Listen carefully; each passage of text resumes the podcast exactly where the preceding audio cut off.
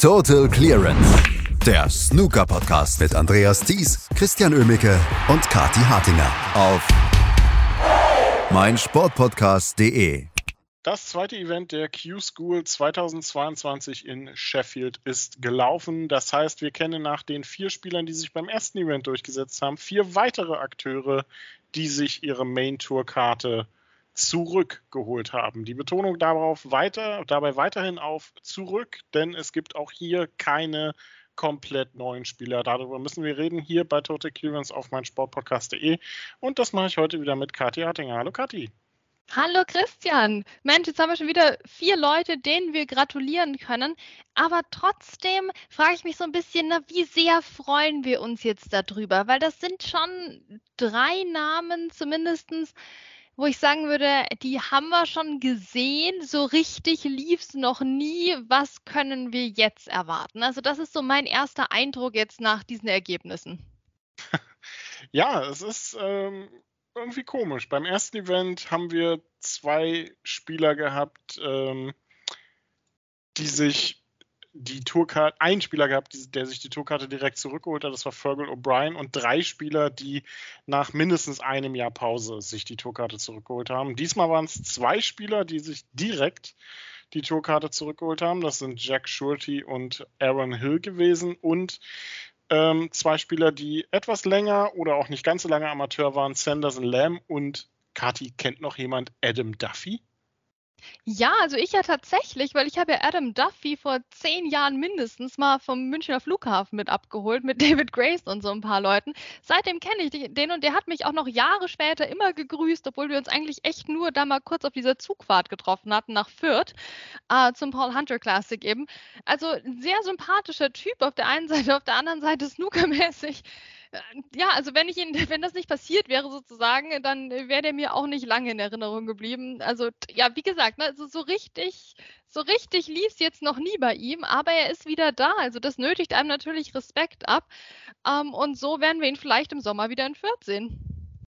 Ja, Fürth ist äh, tatsächlich die, die einzige Erinnerung, die ich so wirklich an Adam Duffy habe, ähm, als Konterpart bei Ronnie O'Sullivans Maximum beim Hunter Classic in Fürth, keine Ahnung, 2011 oder so war das.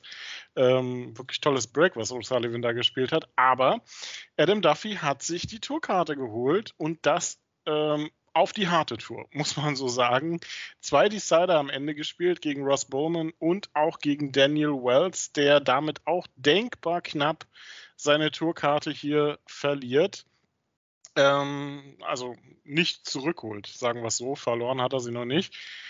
Äh, beziehungsweise verloren hat er sie schon vor über einem Jahr. Aber ja, ich phase hier irgendwie so ein bisschen es ist am Ende dann irgendwie schon verdient, wenn er, wenn man sich über die Q-School durchsetzt. Ne? Da kann man nicht so großartig meckern. Ja klar, wenn du auch hier Michael Giorgio geschlagen hast ne, in der Vorschlussrunde, obwohl der die einzigen nennenswerten Breaks gespielt hat, ne, da hast du dich schon irgendwie durchgesetzt. Das scheint auch jetzt nach den äh, Kommentaren, die man so zu dem Match hört, durchaus ein ähm, Match mit Ellenbogen auch gewesen zu sein. Ähm, aber gut, ne, wer gewinnt, gewinnt. Adam Duffy hat das gemacht und dann gegen Daniel Wells wieder äh, auch einen absoluten Sympathieträger natürlich geschlagen. Ähm, und das sehr, sehr knapp auch. Also es war ja ein Entscheidungsframe und ähm, Frame 6, na, 59 zu 58 für Adam Duffy. Hui, hui, hui, hui. Also das war wirklich nicht leicht, wie er sich da durchkämpfen musste durch diese Q-School, aber er hat das das eben geschafft und jetzt ähm, haben wir für ihn eine frische Zweijahres-Tourkarte. Ich würde jetzt echt gerne ihn eigentlich mal in der Sendung haben und bei mich würde jetzt mal interessieren, was, was für Ziele steckst du dir da? Na, du warst schon relativ lange Profi als Adam Duffy. Es hat jetzt nie so richtig was geklappt, aber trotzdem muss ja irgendwo die Motivation herkommen, jetzt es nochmal zu versuchen. Also was, was für Ziele steckst du dir da? Also die WM, WM-Titel würde ich sagen, jetzt nicht ganz realistisch, aber worauf arbeitest du hin? Und ein harter Arbeiter ist er, der Adam Duffy. Ne? Der arbeitet ja aktuell auch, hat er im Interview dann erzählt, ähm, im Baugewerbe. Also das ist jemand, der zupackt am Tisch und außerhalb und äh, der sich jetzt wieder ein ganz neues Snookerleben erspielt hat. Also wirklich Respekt davor.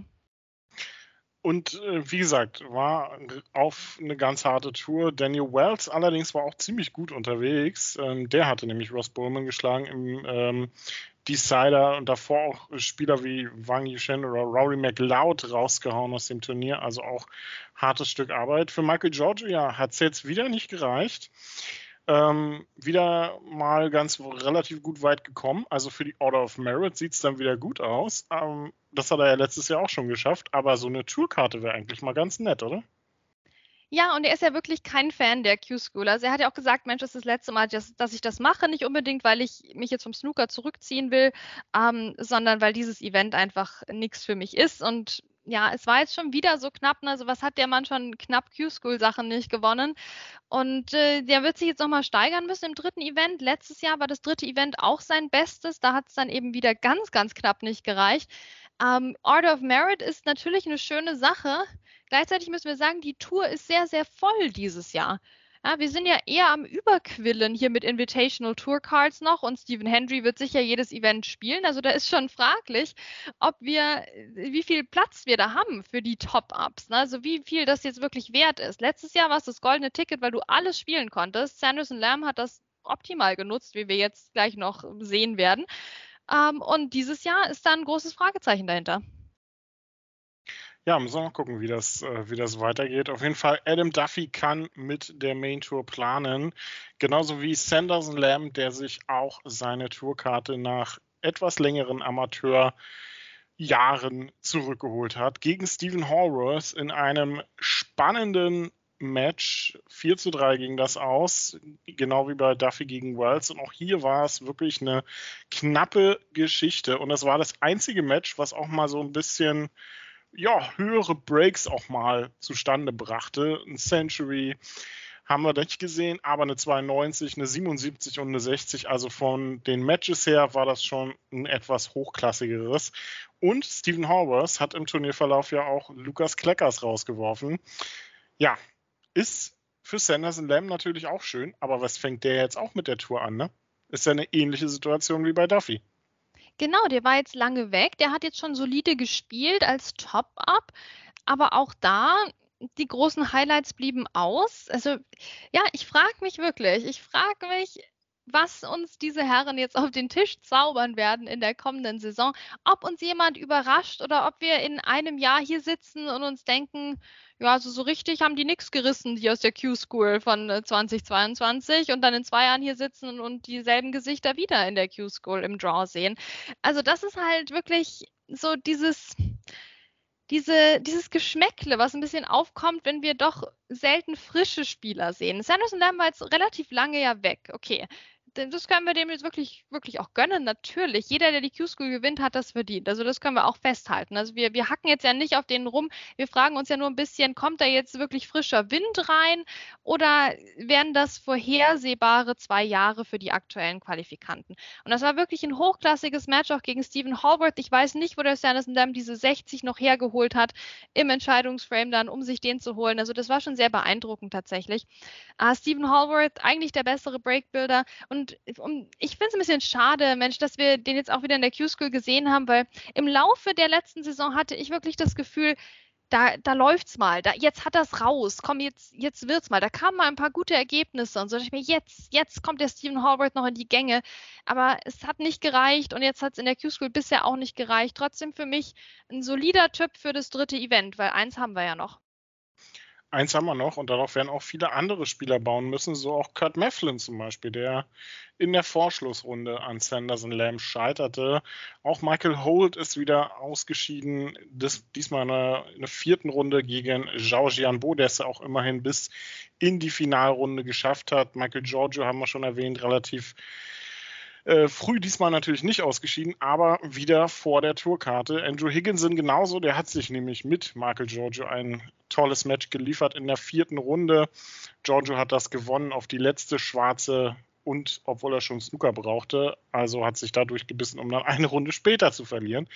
James Cahill auch ausgeschieden, an Ross Bowman gescheitert in der vierten Runde. Ähm, ja, schwieriges Pflaster, diese Q-School. Wir, wir kommen nicht umhin, es oft genug zu sagen.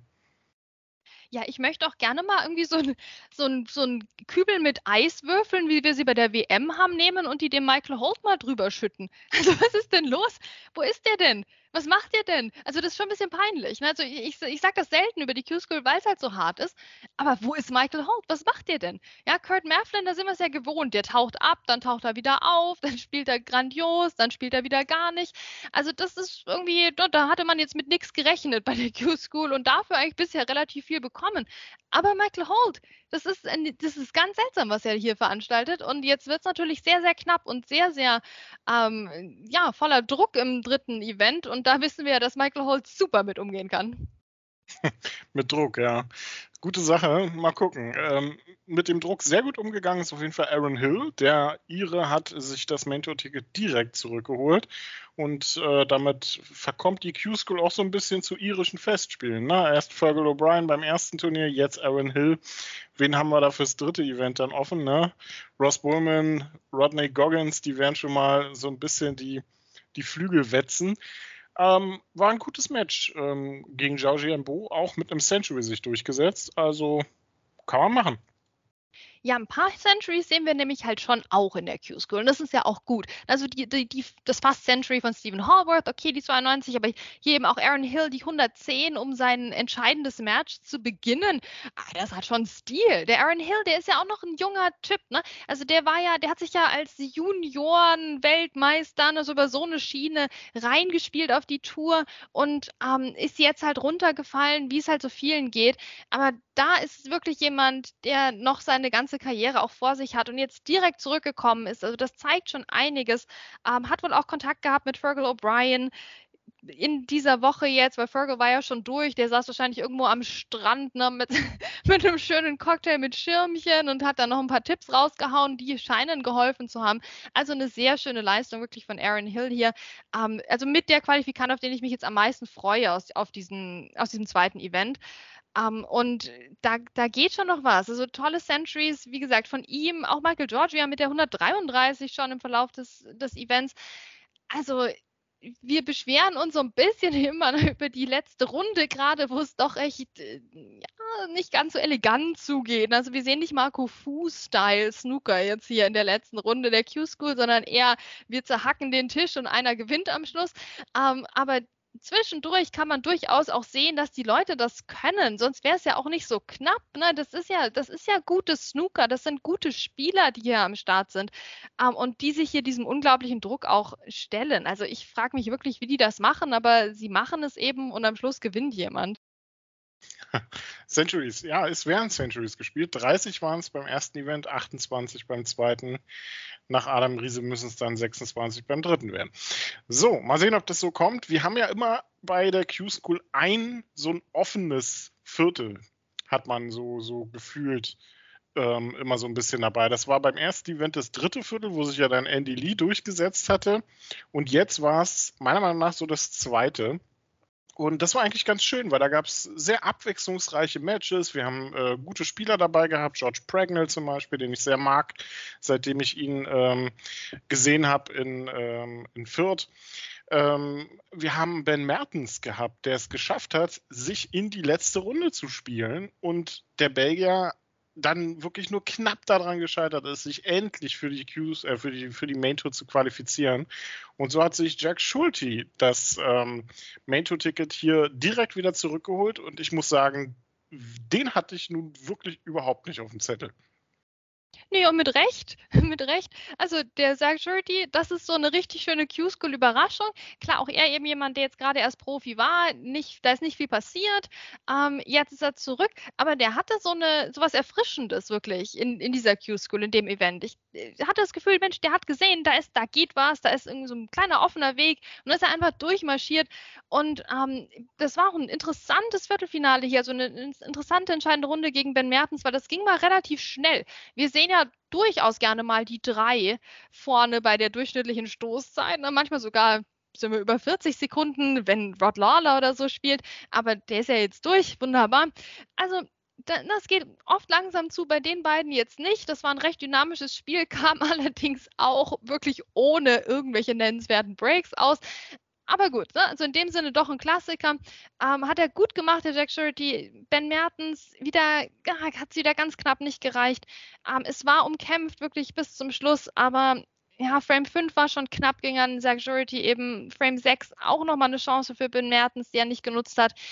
Und so war es dann eben knapp wieder nichts. Aber Mensch, wir müssen doch den Ben Mertens mal auf der Tour sehen. Das muss doch irgendwann noch mal klappen. Vielleicht ja sogar im nächsten Event. Ja, eine Chance hat er ja noch. Ähm, der gute Ben wird beim dritten Event natürlich auch mit dabei sein, ist dort dann im letzten Viertel. Wir müssen auch noch ein bisschen über die deutschsprachigen Spieler reden und ja, äh, tun das eigentlich diesmal äußerst ungerne, denn nachdem es beim ersten Event ja so gut anfing und man wirklich sehr viel Positives zu vermelden hatte, sah das diesmal dann leider etwas anders aus. Ähm, Ümedikme und äh, äh, Karashi Yamshid sind wieder relativ früh ausgeschieden, aber Florian Nüssle und Lukas Kleckers haben beim ersten Event wirklich gut abgeliefert, nur diesmal leider nicht. Ja, ach, schade, schade, schade. Wir hatten ja noch den Flo Nüssle auch im Interview ähm, in, in, der Vorschau auf die Q-School, aber es hat jetzt wieder nicht gereicht im zweiten Event. Da war jetzt relativ früh Schluss, muss man tatsächlich sagen. Also ich meine, er hat ja auch gut gekämpft und aber es, ah, das, da, da fehlt doch irgendwas, was er, glaube ich, so ein bisschen so, ein, so einen gordischen Knoten, den er noch durchschlagen muss. Und dann könnte das auch noch was werden. Also Flo Nüssle, der, der ist doch, der ist so motiviert. Das muss doch mal, das muss doch jetzt mal laufen, würde man sich denken. Also das ist halt auch immer das mit der Q-School. Wir haben halt so viele gute Spieler. Und das ist wirklich keine Schande, hier zu verlieren. Ähm, auch gegen Phil O'Kane, ne, wo, wo Flo Nüssle jetzt eben verloren hat, da kann man verlieren. Jetzt hätte ich mir gewünscht, dass ein paar mehr Breaks vom Flo noch kommen, aber wie gesagt, er, er kann das und er hat hoffentlich jetzt nicht sein Selbstvertrauen verloren, sondern geht nochmal gestärkt und vielleicht sogar auch befreit in diese letzte Chance rein, ähm, weil er hat ja auch die Rückendeckung vom Verband, von, von den vielen deutschsprachigen Snooker-Fans auch in Deutschland und natürlich in Österreich vor allem auch. Und da, ja, also ich wünsche ihm einfach diesen, diesen Rückenwind, den er vielleicht einfach nur ein bisschen bräuchte für einen kleinen Anstupser und dann, dann kommt der Lauf bei Flo Nüssle. Bei Lukas Kleckers ist ja, der, ich meine, der war ja so lange Profi, ist Q-School erfahren auch, aber es hat jetzt auch wieder nicht so richtig geklappt. Ne? Also Christian, woran denkst du, liegt das? Ja, hartes Pflaster, die, die Q-School, glaube ich. Man kann es nicht oft genug sagen. Also, Lukas hat eigentlich ganz okay gespielt. Ähm, gegen Ross Muir ein hartes Match überstanden, nachdem er sich in seinem ersten Jahr wieder relativ klar durchgesetzt hat. Ähm, Ross Muir hat sehr gut dagegen, also sehr gut dagegen gehalten, hat auch 2-1 geführt. Und Lukas hat sich das dann sehr gut noch geholt, die letzten drei Frames in Folge. Auch die Breaks kamen dann. Und gegen Stephen Horbers ist er glaube ich, mit einem Fehlstart ins Match reingegangen und das war dann auch schon so ein bisschen der Knackpunkt. 0-2 hinten gelegen, sich dann zwar sehr gut zurückgekämpft, aber in den letzten zwei Frames dann auch wieder die Chancen nicht gut genug genutzt. Und das kann man sich dann eben über Best of Seven nicht so leicht erlauben. Da verliert man so ein Match dann eben mal relativ schnell. Aber Stephen Horbers ja auch gut unterwegs gewesen, wie wir gesehen haben, auch nur denkbar knapp an der Tourkarte gescheitert. Ja, Kadi, und jetzt haben wir den maximalen Druck dann fürs dritte Event. Ne? Da muss die Tourkarte her. Ansonsten können wir uns dann mit dem Gedanken anfreunden, dass wir zum ersten Mal seit 2016, 2017 keinen deutschen Spieler auf der Tour haben. Ja, und ehrlich gesagt, Christian, jetzt wo du das so sagst, denke ich mir auch, Mensch, wie schön, dass wir so lange deutschsprachige Spieler auf der Tour hatten. Und zwar welche, die auch mal Matches gewonnen haben, auch gegen gute Spieler. Ja, nicht in der Frequenz, die wir uns gewünscht hätten. Und es hat oft auch gehapert an den Matches gegen äh, ungefähr gleich gerankte Spieler. Ähm, das ist denen ja letztlich zum Verhängnis geworden. Und deswegen, also erstmal jetzt kurz auch ein Moment der Freude. Mensch, wir, wir reden hier über eine Statistik, die jetzt schon echt lange läuft. Die Zeit ist schnell vergangen. Wir hatten viel Spaß, wir haben viel mitgezittert und werden das natürlich im dritten Event auch machen. Und ich bin ganz ehrlich, ich habe mich noch nicht getraut, auf den Draw zu schauen für die. Ich, ich lebe noch so in dieser Traumwelt, wo sich alle, wo sich alle qualifizieren können im dritten Event, weil sie nie gegeneinander spielen werden. Ähm, also mit verbundenen Augen gucke ich dieses letzte Q-School-Event. Ja, was sagen wir zu den Chancen? Ne? Man, man kann es einfach nicht wissen. Das haben wir jetzt gesehen bei Zach Surety, wir haben es gesehen ähm, im ersten Event auch schon. Wir haben aber auch gesehen, es ist beinhart. Es ist beinhart. Ähm, ja, Lukas Kleckers ist im Draw in, in, in der oberen Hälfte, zusammen mit äh, Ümit Digmer übrigens. Ähm, ja, Spieler, die dann da kommen könnten, wären sowas wie Martin O'Donnell, Kurt Mefflin, äh, Ross Muir erneut, Sohil Wahedi, Sunny Akani, Peter Devlin, Brandon Sargent. Also da ist schon einiges dabei, ähm, was Lukas aus dem Weg räumen muss. Dann Florian Nüssle, wie gesagt, auch noch mit dabei. Aber ja, könnte passieren, dass wir nur den Alex Osenbacher in der nächsten Saison als deutschsprachigen Spieler auf der Tour haben. Naja, wir haben ja noch ein paar Schiedsrichter, ne? Genau, genau. Und die dürfen wir auch nicht außer Acht lassen. Also wir hatten ja jetzt auch wieder deutsche Beteiligung, Beteiligung hier im WM-Halbfinale mit Marcel Eckert. Also man muss sich da jetzt auch nicht beschweren, wenn das jetzt mal ein Jahr nicht klappt, ja, weil was haben wir für Spieler hier eben? Ja, also ich meine, Ross Muir, da frage ich mich, wo war der jetzt wirklich im zweiten Event? Da denke ich mir schon, da könnte jetzt noch mal so ein Aufbäumen kommen. Bei Ning, hallo, guten Morgen, mach doch mal was hier. Also es ist jetzt nicht so, als würden wir es den anderen nicht gönnen. Ne? Also da sind ein Haufen richtig gute Spieler dabei und ja, Martin O'Donnell, also es können sich wieder nur vier qualifizieren aus diesem letzten Event. Ich kann es mir nicht vorstellen. Ähm, und ein paar Leute haben jetzt natürlich wieder so ein bisschen Glück gehabt, ne, indem sie jetzt ein, ein Freilos haben. Ähm, das hat jetzt leider wieder keinen von unseren deutschen Spielern erwischt oder deutschsprachigen Spielern. Also das ist schon, das ist schon ein bisschen schade. Ja, aber wir werden auf jeden Fall die Daumen gedrückt halten und spätestens nächsten Donnerstag werden wir dann Bescheid wissen, wer die letzten vier Plätze für die kommende Main Tour Saison ergattert. Also zumindest was die Q-School in England angeht. Es gibt ja dann noch die in Asien. Und wir werden euch hier natürlich auf dem Laufenden halten bei Total Clearance auf meinsportpodcast.de. Total Clearance, der Snooker-Podcast mit Andreas Thies und Christian Oemicke auf meinsportpodcast.de. Wie baut man eine harmonische Beziehung zu seinem Hund auf? Puh, gar nicht so leicht. Und deshalb frage ich nach, wie es anderen Hundeeltern gelingt, beziehungsweise wie die daran arbeiten. Bei Iswas Dog reden wir dann drüber. Alle 14 Tage neu mit mir, Malte Asmus und unserer Expertin für eine harmonische Mensch-Hund-Beziehung, Melanie Lippisch. Iswas Dog mit Malte Asmus. Überall, wo es Podcasts gibt.